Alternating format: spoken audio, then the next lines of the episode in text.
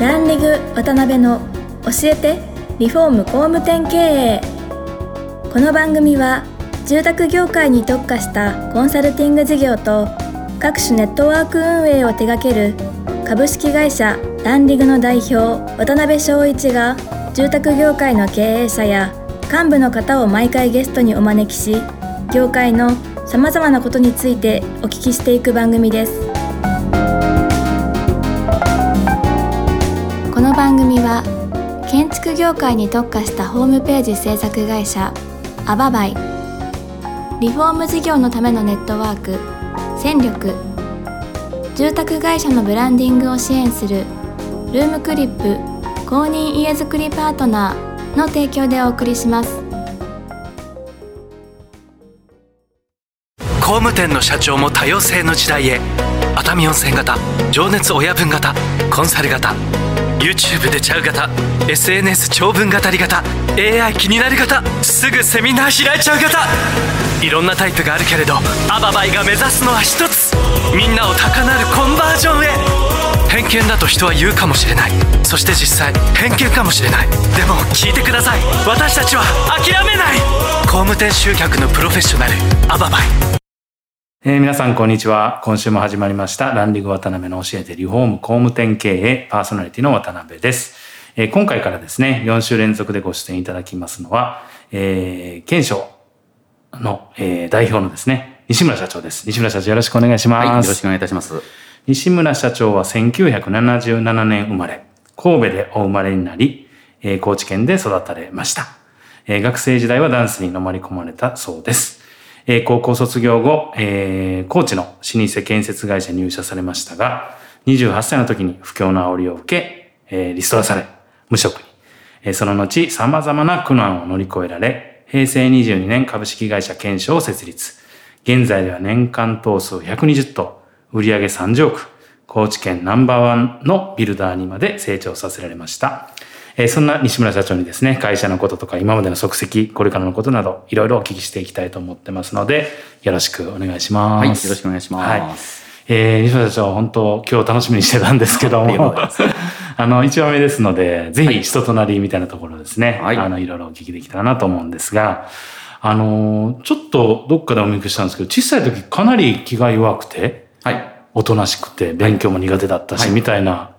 幼少期だったってお聞きしたん何ですけにど。もいいとこない ですね。あそうなんですね。全然いいとこなしの子でしたね。はい。えー、それってな、なん、幼稚園、小学校ぐらいまでそんな感じだったんですか えーいや、中学生までは、はいあのそうですね、えー、はい。空手は10歳から始めてるんですけど、なるほど、なるほど。はい。でも、中学校卒業までは、だいぶやっぱりおとなしかったし、ああ、そうなんですそのね。中学校の時の同窓会とかだと、うん。お前 誰と 割とそれぐらいの感じです。どこにいた のみたいな。えー、だけどなんか空手始められたっていうのも、なんとなくそういう自分変えたいな、みたいなところが。変えたいなと思ってたんですけど、そのはい自分から行動できないタイプだったんで、はいはいはい。で、いとこが空手を始めた時に、うんあの、一緒についてただけです。なるほどね。で、まあ、頑張って、いろいろ修行しながら。そうですね、もう3年間1回も勝てなかったんで、え、勝てなかったってずっと勝てなか った。3年経って初めて勝ったんじゃないですかね。なかなか珍しいですね。だから地道にコツコツ耐えてたんで、本当に。もああ、うそうこなんのだ師範の言うことさえ聞いてれば俺は強くなれるんだみたいな。はへえ、あ、そうだったんですね。い、そんな感じでした。で、中学校は結構わ悪いというか、当時、荒れてた中学校に住まれたっていう。そうですね、高知県の中ではそうでしょうけど。へえ、まあ、はい私が卒業した中学校の真ん前にあの高知県最大のあの、まあ、あのとても頭のいい学校がありまして、はいはいはいはいもうあの人たちは天井日だったと思ってました、はいはいはい。えー 一番頭のいい学校と一番アホな学校割とそん な、はい、そんな感じのなる並ほびどでした、はい、ね。で、まあ中学校なんとか卒業されて、そうですね義で務教育なんでねああ、そうです ね。卒業できるんですよねで、まあ、とある事情により、須崎工業高校と。えー、と高知工業高校の,、はいあの建築科に本当は入りたかったんですけどうーんあの私あの5教科が壊滅的にダメ でして、うんそれ全部じゃないですか。はい、5教科が壊滅的にダメでして、はいあのまあ全ての5教科うがん。 1か2となぜで、あの、高知工業高校の建築科は、はいうんあの、まあ、中学校の先生から、もう記念受験にもならないからやめろうと。んはい。で、須崎工業高校に、はい。そこにあの、空手部があったので、はいはいはいはい。はい。はい。で、空手で入れていただいた。ああ、そういうのあったんですね、当時から。はい。へうーーん。あったかどうかはわから ないです。はい。なるほ空ど手で入れていただきました。はい。えー、でも結構激しい3年間からってそうです。ね。うん。うん。今までの中でも結構メンタル的にも追い込まれたのは多分高校3年間ですようね。んまあ、あれを3年間続けたんで多分、多分今検証でいろんなことに耐えられてるところもかなりあります。えー、はい。それは具体的にどんなことがあったんですか空手部ですかははい。うん。うんそこのまあ言える空範手囲部では、はい。はい。い。そうですね、は今だったらもういいのかな時効なのか な私入学式に空手部の顧問の先生にあのいきなり体育館の裏でボコられま して多分こいつ締めとかなあかんって多分なったんでしょうおかしいですめちゃくちゃおとなしかったんですけどねえ、先生に締められたんですかそううそういう時代だったんではいもう24年前ですからはいはでも空手部なんでい。いやいや、ほんでいろんな人たちはがいそれ見てるんですけどでも空手部なんでっていうので、あのそれであーまそあれで終時わる代ですよね。時代です時代ですはい、確かに。はい、うんそういう激しい、まあいろんなその延長線上で。そうですね。はい。過酷なまあやっぱり未経験空手未経験の人が入ってきても、3年生の最終の夏には、いあの基本県内トップ1位2位3位を争うぐらいの、はい、学校なんでなんかだいぶ激しかったですけどねああ、本当本気のあれだったんですね。本当に本気のガチなやつでしたね。へえ、で、学校代表になられたんですよね。あのやっあーまあ試合の中では、ぱうんうんうんそれは出たりっていうこともありましたけど、はいでもそんな強くなかったですあ、そうなんですね。うんどっちかっていうと弱い方でしたね。ははいですけど結構真面目にしっかりね、あの、10歳から空手もやうられて。ずっとコツコツですね。コツコツやられて。ずっとそんな大して強くないんで、ずっとコツコツです。あーなるほど私多分空手で、あの、本当に本当に自分が楽しくなっていったのって多分二十歳ぐらいだと思うんですよね。ああ、結構時間かかりましたね。はい、はい、はい。だけどよく逆に言うと10年続きましたよね。 その状態で。まあ、10年コツコツやればちょっとずつ何かになったりとかやっぱりする。なるほどね、は今の経営にもやっぱりつながりますよね、スあ、タそイれはル間的違いになもくそうですね。はい。なるほあどとねの私めちゃくちゃコツコツタイプなんで。はあ、うさぎと亀の話みたいなはい。お話でしょうね、おそらく。うさぎがずっとコツコツやってる感じですかね。おお、コツコツコツみたいな。最強じゃないですコツコツコか。 ツみたいな。あれそんな感じです。はい。なるほど。まあ、ただあの飛んでないですね。飛べないウサギですね。あー 全然跳ねてないですね。ウサギが、違う違うウサギを普通にダッシュしてるみたいな感じですね。 あの短い足で。 なるほど。すごい分かりやすいんだかどうかちょ っとわからなかったですけど。えーで、高校、まあそういうふうに激しく、はいまあ3年間過ごされて、で、卒業されてはい。から、あの、建設会社に1社目入られあ、た。そうです。ど、はいどんな経緯で入られたんですかいや、これはもう本当に、はいうちのおとんが自分で探してくれて、あーで、で、おとんがそこの社長に、うんあの、直談判して、あ、うんそううだっちたとんで息す子を入れてくれないかと。へーはいまあ、それで入れていただいた感じですあね。そうなんですね。は結構いい師匠につつあ、くそこうですとができてってうはいい、もう師匠がすごく良くてですね。ど、どんな方だったんですかあの、和田さんっていう師匠なんですけど、はいもう、まあ、優しい師匠ですね。普通、あの、うんまあ、本当昔ながらの感じなんで、弟子入りするみたいな感じなんですけど、な一る応ほど会社員なんですけど、うんうんうん。はい。まあ、そしたら、基本だって、あんまり教えてくれなくって、うん見て覚えろ、みたいな感じだ、うんの世の中の中で、やっぱりうん結構教えてくれて、で、失敗しても、その失敗からう、ん。もう戻れないからと、うん、今のその失敗の状態からじゃあ今からどうするべきかっていうのを常に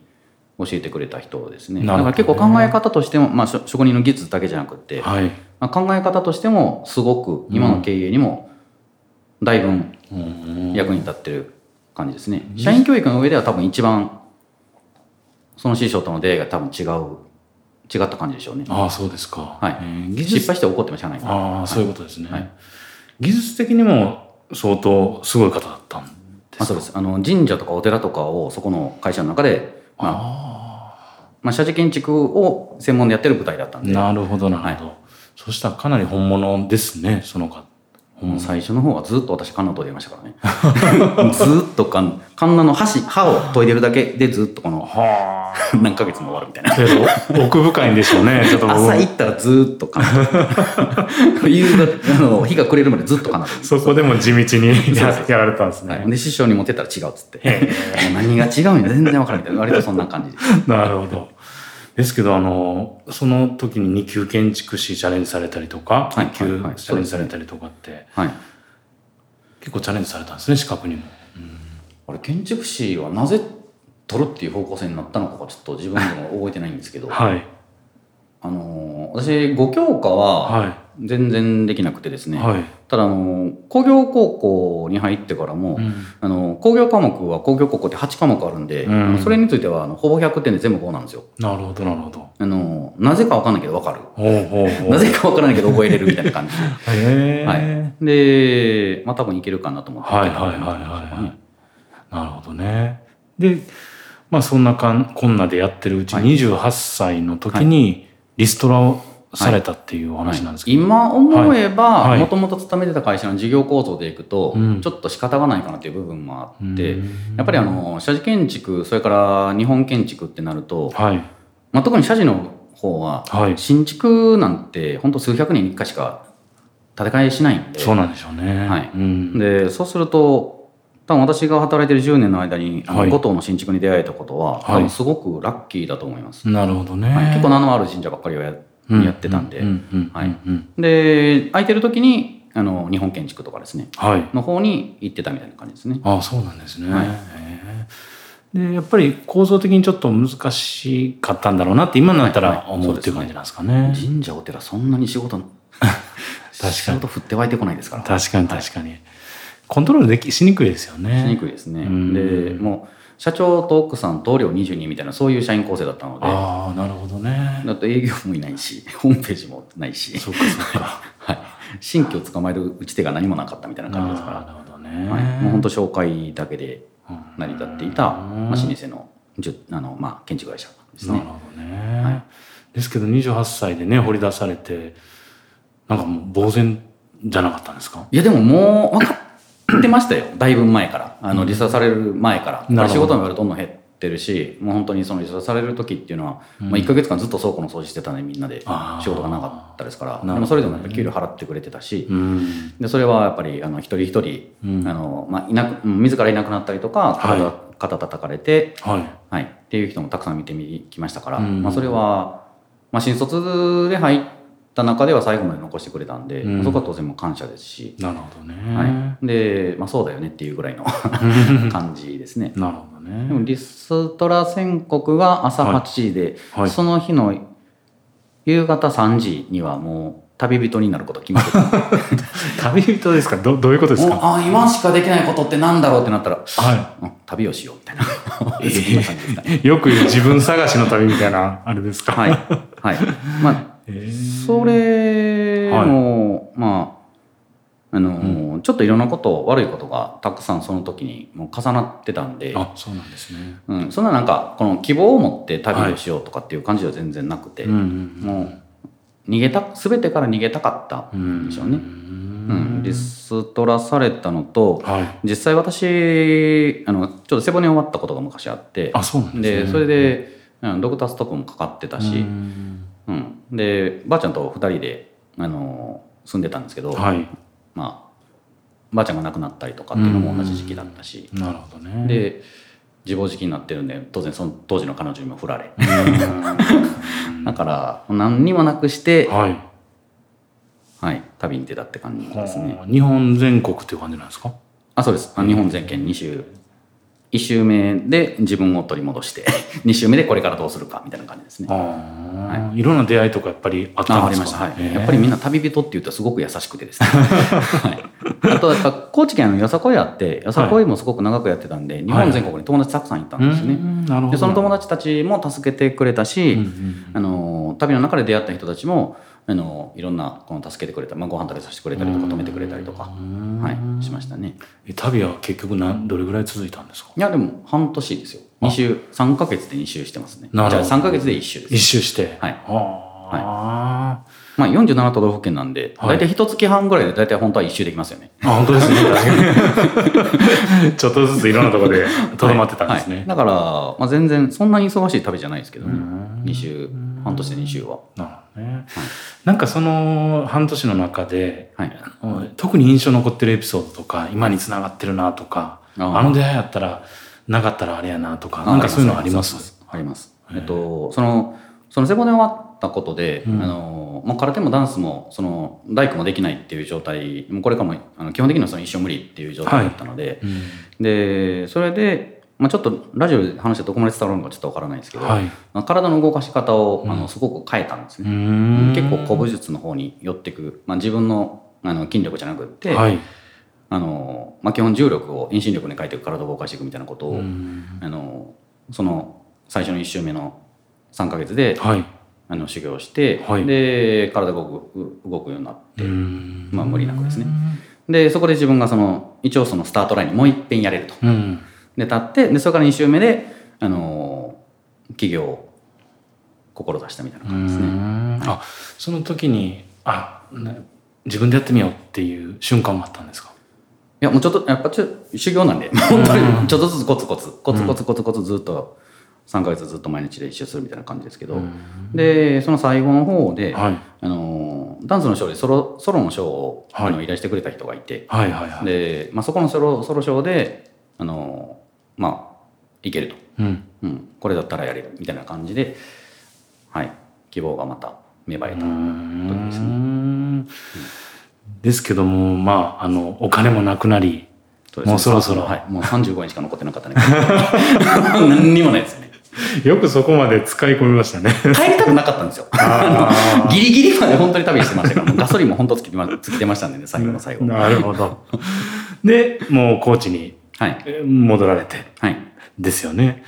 で、ちょっとこっからね、あの、結構いろんなお聞きしたいこともあるんで、はいぜひちょっと2回目ですね、はいこの続きを、はい、お聞きできたらなと思ってます。はい。はいありがとうございます。はい。はい。では、西村さん、今日はありがとうございました。来週もよろしくお願いします。よろしくお願いします。今回もランディング渡辺の教えてリフォーム工務店経営をお聞きいただきありがとうございました番組では渡辺やゲストの方へのご質問やご意見ご感想を募集していますウェブサイトランディングにあるお問い合わせフォームよりお申し込みくださいお待ちしています